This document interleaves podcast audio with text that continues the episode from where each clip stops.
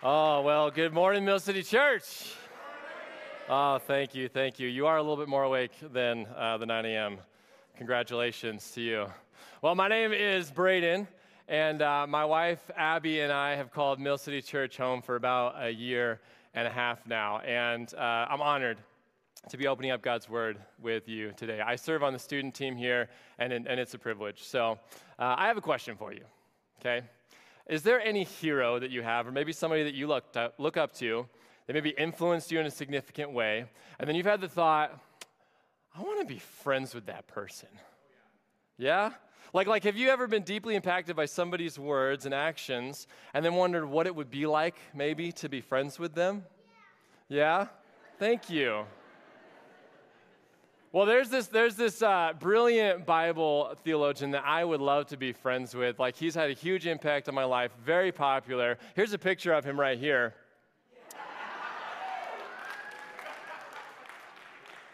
just kidding, Grant. We made it.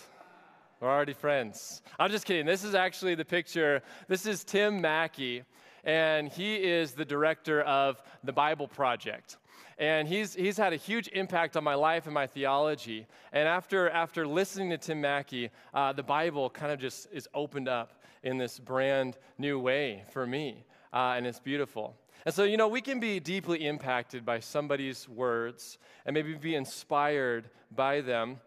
But being friends with them brings a whole nother level of influence in your life, does it not? So, we're in this series called Jesus Conversations. And we're looking at these moments between the sermons, maybe the more informal or spontaneous moments that Jesus has with his followers. And today we're going to look at a moment that I think highlights what it would have been like to be friends with Jesus by looking at an interaction between him and one of his friends, Peter. But before we do that, I think it's probably helpful for us to get on the same page about what friendship means, right? Uh, so naturally, I went and asked some of my friends and consulted Google to uh, find out what makes a close friend, right? And there are some common themes that started to come up about what makes a close friend. Here's what, they, here's what a lot of people said uh, it's someone that you can talk to about everything. That's pretty important. How about this? Someone who loves you and who likes you. Pretty important. How about this one? Someone with whom you share a deep interest, right? Or maybe my personal favorite, someone with whom you can be silent. The introverts in the room are like, isn't that every friendship? Supposed to be like that? Well, a couple of months ago, uh, Pastor Aaron sat down with Dr. Hud McWilliams, and, and they, they, they were talking about community. And, and in that, in that uh, conversation, they, they referenced a study that was done in 2018 by the University of Kansas. And essentially, what the study was trying to do was figure out what, uh, how long does it take to develop a close friendship? Any ideas of how long it takes to develop a close friendship? Just shout them out. Five minutes. Five minutes. Coming from a kid, right? A month? How many hours do you think? 100, 200? 10,000? All right, uh, we'll be best friends in 10 years, okay? All right. Buckle up, buddy. Well, it wasn't conclusive, but what they found was that anywhere from 140 to 200 hours of intentional time together is how long it took to create a close friend. That's a long time. If you spent two hours with somebody every week, it would take you a year and a half to develop a close friendship. But what was also really interesting about this study is that they discovered that while time was the best determinant about whether or not you would develop a close friendship, that was not the only thing that developed a close friendship. Because what they found is that coworkers and classmates did not automatically develop close friendships. Even though they crossed that threshold of 140 to 200 hours of time spent together much quicker than other relationships they found that there had to be another secret element or the secret sauce if you will and what they what they said is that uh, they use this big old term and it, it's called mutual self-disclosure now if you're like me and you're like uh, mutual self, what? What does that mean? I had to look this up and what it means. And basically, what that means is they were real with each other.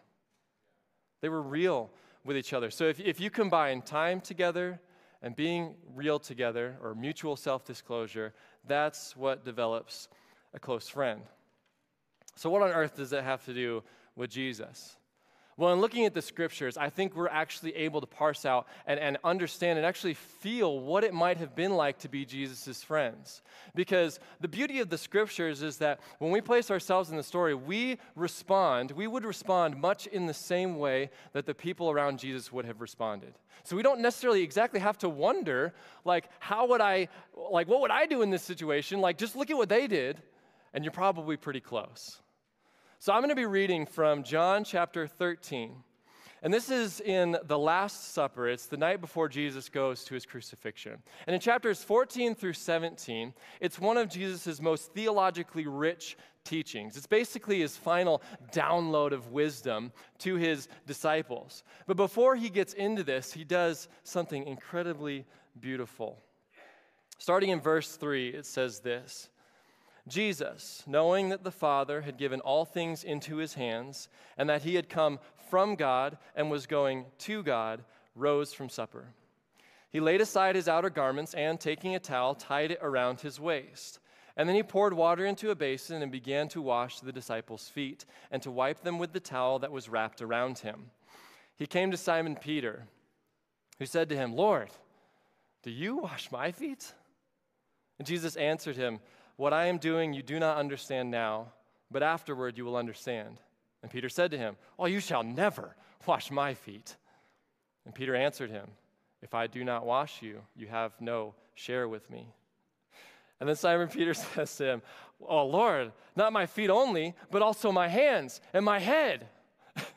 I have to stop and, and, and chuckle here for a second because, like, this is such a big statement by Peter, right? He's like, oh, okay, so Jesus, to be with you, if I gotta be clean, then just like douse me. Like, just dunk tank me in your love, right? It's this big old grand statement that Peter makes to Jesus, and then, you know, like a day later, he denies that he ever even knows him. But such is the way with friends sometimes, right?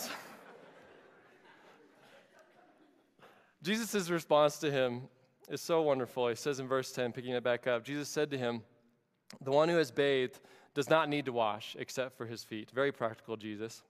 But he's completely clean. And you are clean, but not every one of you.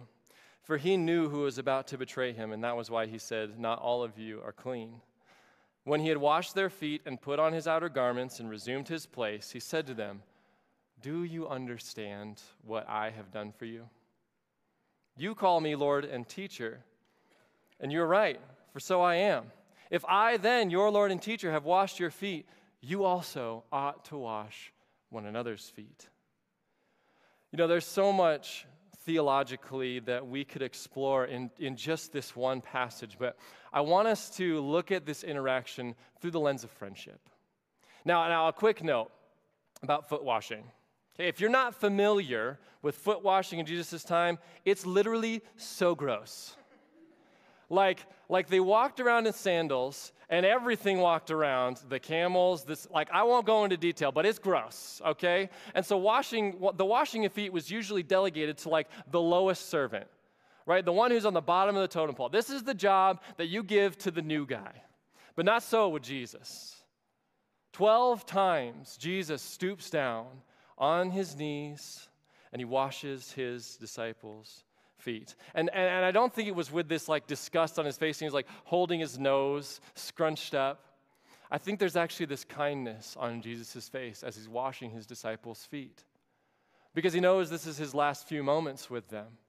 And so he wants to distill hey, this is my heart for you. Based on the rest of the Gospels, we get a beautiful picture and we can infer of what Jesus' heart was like for his disciples as he is doing this. And I think there's this kindness on his face. And I also want you to notice, too, whose feet he's washing.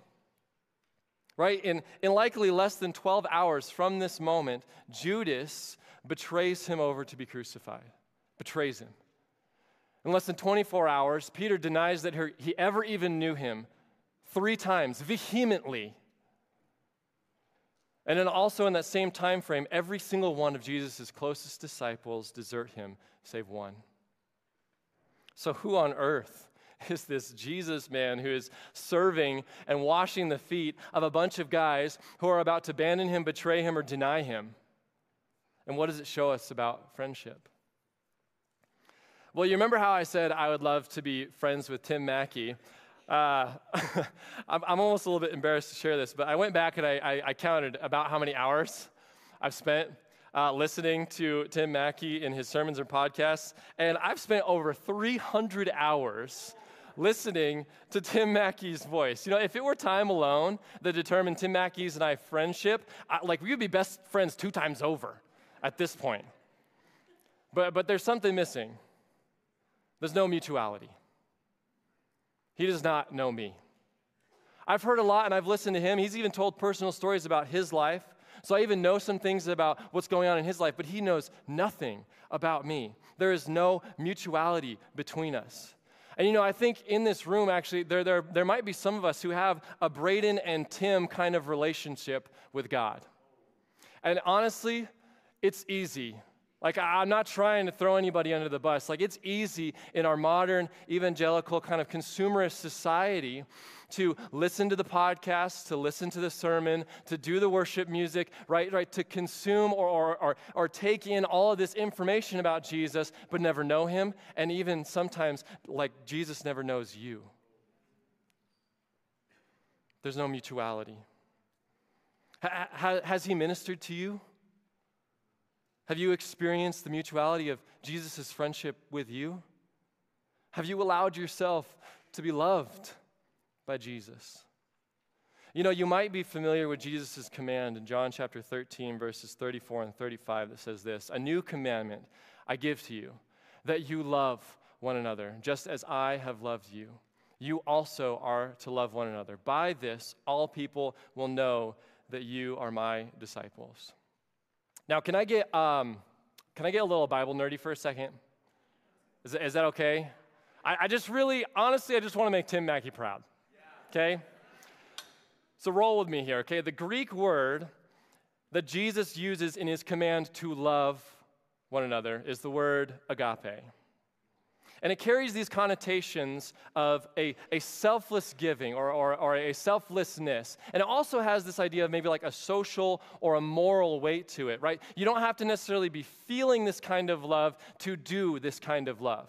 So it has a, a preference for action, love in action, and unconditionally. But there are actually eight different words in the original Greek language that is translated love in English. Eight different words. Agape is the most, uh, most popular, it's the most prominent, and it's usually the word that is used when, when Jesus is giving a command, right? Love the Lord your God with all your heart, soul, and mind. Love your neighbor as yourself. Love each other as I have loved you. Agape. But the second most popular word that's translated love is phileo, which has more of a affectionate kind of sense to it. It's a friendship kind of love. And maybe it has a, a preference for the emotion or the feeling of love. Dietrich Bonhoeffer, I love how he puts this. He's an author and martyr during World War II. He describes phileo like this He says, Phileo love is the love of friendship and companionship, where hearts are united in a common purpose. In washing the disciples' feet, Jesus begins to marry these two ideas of agape and phileo by inviting his own disciples into a heartfelt common purpose with him. He says, Agape, love one another. Phileo, like I have loved you. Jesus gives us the command and he tells us what to do, agape, but then he shows us the kind of love that we are to love one another with by the way that he serves his disciples and the way that he serves us. And Jesus connects these two ideas of love and friendship even further a little later in John chapter 15, verses 13 through 15. He says this Greater love has no one than this, that someone lay down his life for his friends. You are my friends if you do what I command you. No longer do I call you servants, for the servant does not know what his master is doing, but I have called you friends. For all I have heard from my Father, I have made known to you. I wonder if it's hard for us to grasp the audacity of what Jesus is saying right here. He is saying, you, you don't have to just relate to me as Master and Lord, because yes, that is a true and accurate description of our relationship. But now, because of what I am about to do, we can now be called friends. You can be called a friend of God because of what Jesus has done. And I am overcome with gratitude that God, in His love, would come to me not with a stick in his hand, waiting for me to mess up, or not with a smirk on his face to judge my sin, but with a basin of water and a towel to wash my feet. Would we not love as Jesus did? Here at Mill City, we have a weekly practice, and, and I think it's going to be something that we can do to start engaging in what this friendship of Jesus is like. Our weekly practice this week is going to be to serve someone who cannot return the favor. For some, this might be really easy. For some, this is going to be real hard. But Jesus says, You are my friends. How? If you do what I say. And, and I wonder where you are in this room.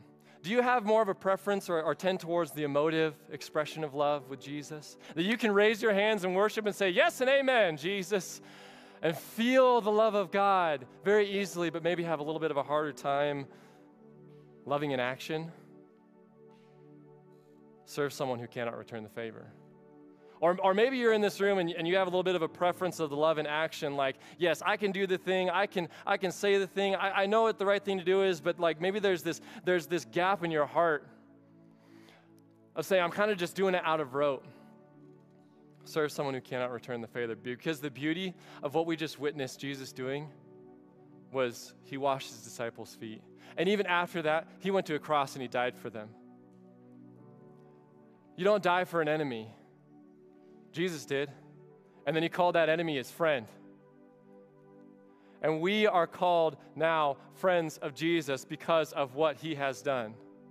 In a moment, we're about to take communion, and this is another way to engage in the friendship and love of Jesus because we get to remember his death for us.